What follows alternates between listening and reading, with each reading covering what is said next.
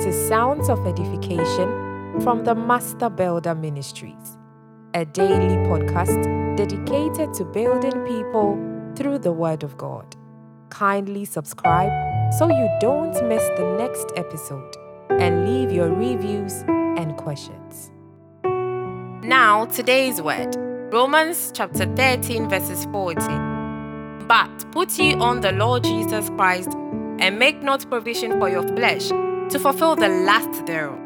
Colossians chapter 3, verses 10. And have put on the new man, which is renewed in knowledge after the image of him that created him. There is a big difference between you being in Christ and Christ being in you.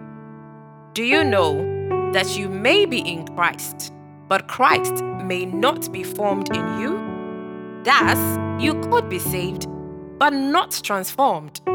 The man or woman in Christ who has undergone transformation and has Christ formed in them has become another man. The transformation, which is the complete change of form, can be vividly observed in the life cycle of a butterfly.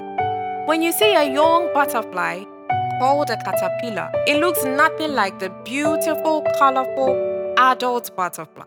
In fact, there is a total change of form such that you must be told that it is the same caterpillar, else you would not believe it.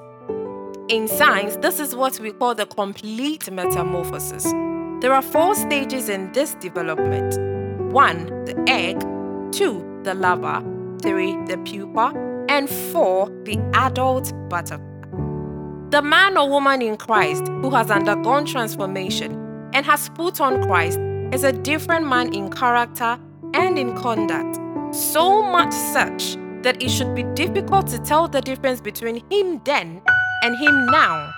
Beloved, go after the knowledge of Christ and tarry in his presence, for by this you will be changed into another man. Glory!